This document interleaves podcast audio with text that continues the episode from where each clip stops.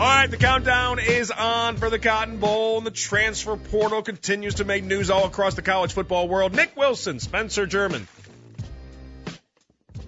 One guy that brought me pizza today, another guy that brought me buffalo chicken dip. Great people, in my estimation. They cover it all during their podcast, Sons of the Shoe. Subscribe now, 923thefan.com or the Odyssey app or wherever you get your podcast. That really is the way to my heart. Bring me any combination of pizza or buffalo chicken dip. We're probably going to be friends, although I'm supposed to be eating better right now. I was not supposed to be eating all the bad things I ate today, but I guess it's my once-a-week cheat day, right? I hate to count it on a Tuesday. Tuesdays don't feel like the days you cheat on your diet, but today was the day I cheated on my diet. I'll live. We'll move forward. Now let's get to Off the Beaten Path.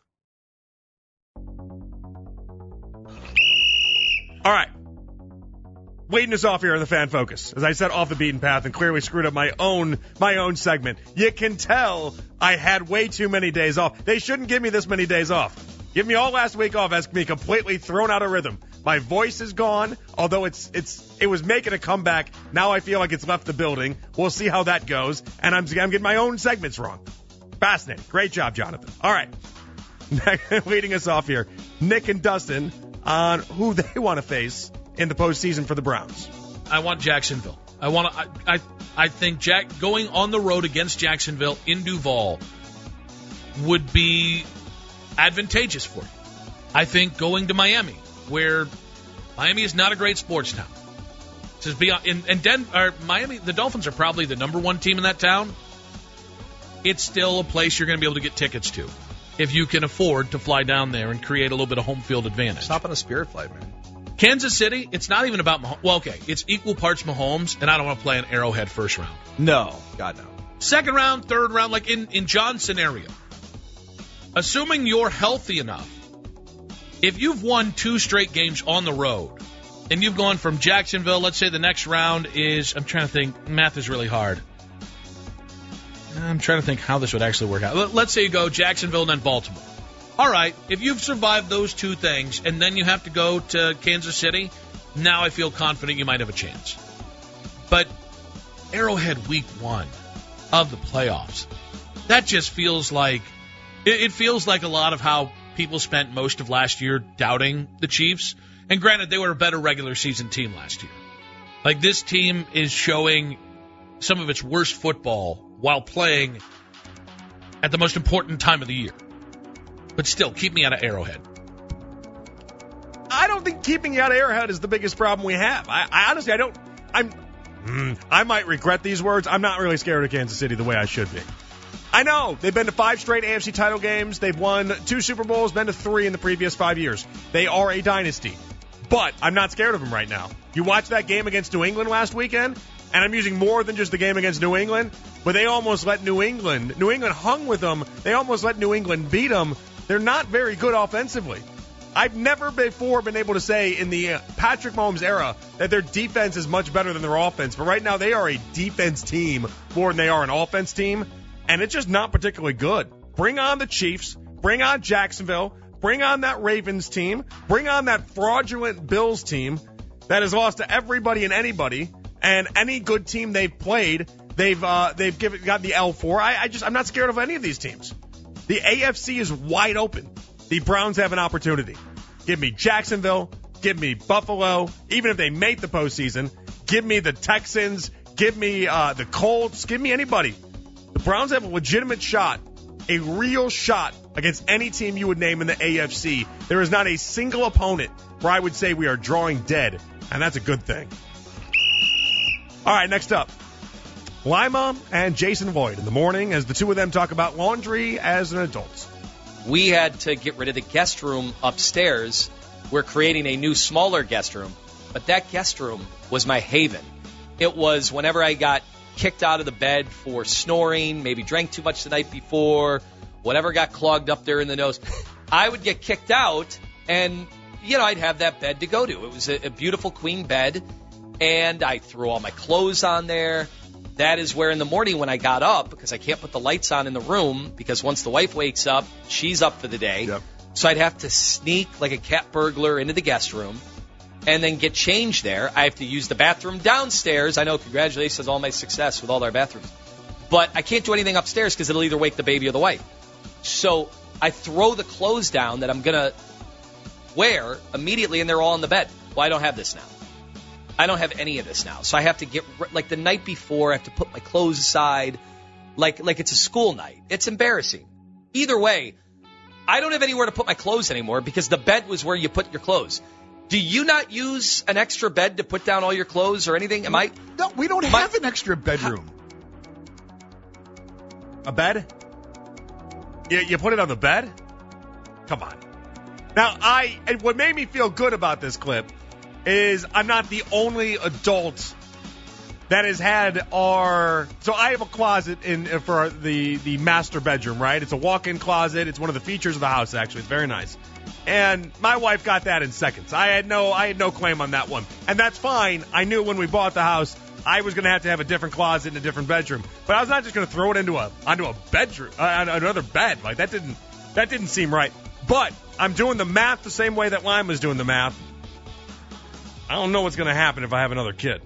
I mean, I got there's bedrooms. I got room. I don't know what's going to happen if I have another kid, though. Because right now, the room that I'm currently putting my clothes in and where I store my clothes and the closet I put my clothes in, that's definitely going to the kid. It's not great. I don't know what to do about it. I guess that'll be a future me problem. Move everything to future me. That's always the answer to all of this stuff. All right, next up, Baskin and Dan on college football NIL. Like, do you know how many kids are missing school on Friday consistently throughout the year so that they can go play in a volleyball tournament, a hockey tournament? And that stuff drives me up the wall as well, because... Why? If you can get your education done in 4 days rather than five, what's the difference?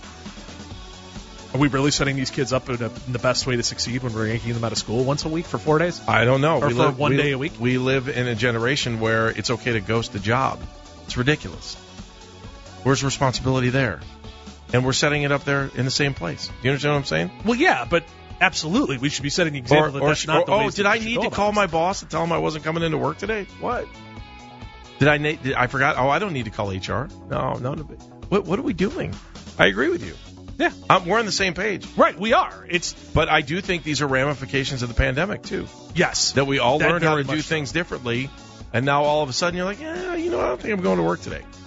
I wonder what the two of them would think about my idea that I've had for years now with college football as we move closer and closer into the NIL world, where we separate the idea that they go to school. So, like, if you're on Michigan's football team, how about you stop playing school and just play football? So instead of going to get a business degree, if you want to, not saying you have to, but if you want to, we can give you the credited amount of what that tuition would be to get you a business degree. We'd give you that in cash, and instead of going and having your teacher's aide fill in the Scantron bubbles and pretend like you went to class, you just collect the $25,000, $45,000, $50,000 a year, and you get paid that way instead. And the ones that want to go to school, they can still go to school, and they can try to do that as well. But I got a feeling the amount of kids that want to go to school and would rather play football, Cardale Jones would just rather do that. So let's give them what they want. I'm not against that. I don't know why we gotta pretend like every player that goes and plays football at Michigan State wants to actually graduate from Michigan State. They want to play football, so let's let them play football. I don't know. I think it'd be a game changer. We got all these buildings built up so that all these kids can go to these all these little aides that help them try to achieve their degrees and all this other nonsense, and it's like, what are we doing? Why? Let them play football. Don't worry about it. They go to play football. I don't think the world's ready for that convo, though. I think we're still like 20 years away from getting to that convo where we legitimately separate the school, the academics, and the football players from being the same thing. Whatever. We'll get there. Nick and Dustin on Buffalo Chicken Dip. It is the holiday show. And why do we call it that? Because just down the road during our show, our fellow office mates here, everybody's going to be at the holiday party. And so we thought, in the spirit of it, they've got a 2-hour holiday party. We got 5 hours right here. This is our holiday party. So Jax, the afternoon drive show. Jax, I'm going to need all holiday music. No, not just Christmas. If we got a little dreidel, throw that up in there. Like, let's get it. Get a little Adam Sandler in there. I'm right. And you know what? Here's the thing. This started out as a small thing, right? Just a little idea. Jax actually, I think, might have had the first idea. Whether Jax or Spencer or both of them or none of them. It was definitely one of those three things. And now, like, you got food. I got food coming later. We got buffalo chicken dip, which I'm not allowed to have anymore. We got Doritos. Like, why can't you have buffalo chicken dip? Well, one year at a holiday party in Portage County, your boy had too much Tumas tequila, and I had eaten a lot of buffalo chicken dip, and let's just say I got mixed up which side of the room in the bathroom I've done that. The toilet was on. I've done it. Pee on the floor?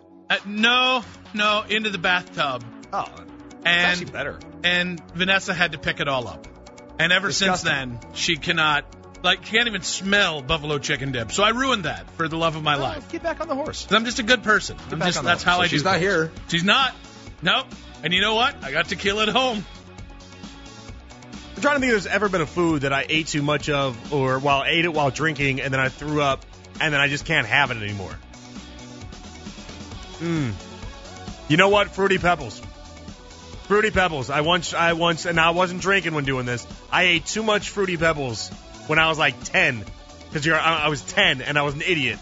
And so I just kept eating Fruity Pebbles and I was like, this is awesome. And I kept eating it and eating it and eating it. And then I threw up and now I haven't touched Fruity Pebbles since. It's been 25 years. I haven't touched Fruity Pebbles. That one incident. It's all it takes is one incident. That's all it is. All right, Lima and Jason Void.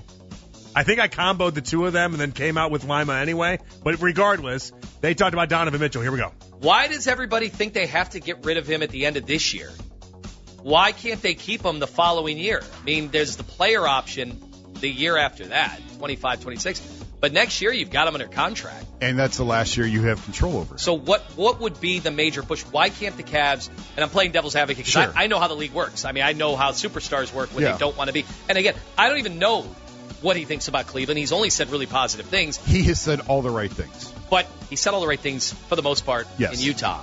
But they knew. I actually admire the way Donovan has handled this whole thing. Like, I really do. Because he's been very mature. He's been exactly what they needed in the locker room. He's been a good leader. He's been a good soldier. He takes all accountability when it doesn't go well. He puts it all on him. But if you know, he said it again last night, like, we got to start winning. Like, we got to start winning. Because and put yourself in Donovan's shoes. If the Cavs flame out in the postseason this year, no one's going to blame Evan Mobley. Nobody's going to blame Darius. Oh, it's interesting. It's on Donovan. This is Donovan. This is Donovan's legacy. This is Donovan's reputation. It's Donovan's rep that he can't get out of the second round. All right, we're going to talk about this more a little bit later on in the 9 o'clock hour. We'll do about 9:40 or so. We're going to talk a little bit more about the Cavs, a little bit more about Donovan Mitchell, a little bit more on that conversation. Something I need to pass along before we get to our Browns insider, Daryl Ryder, and we'll have this within Daryl in a conversation. Adam Schefter, ESPN, reporting Texans quarterback C.J. Stroud, who missed Sunday's win over the Titans, remains in the concussion protocol. He's likely to miss a second straight game this coming Sunday against the Browns, according to his sources. So that is good news for the Browns. You don't want to see C.J. Stroud out there. Looks like C.J. Stroud going to miss his second straight game. We'll react to that and more when Daryl joins us coming up next. It's Overtime with Jonathan Peterlin here with you on The Fan.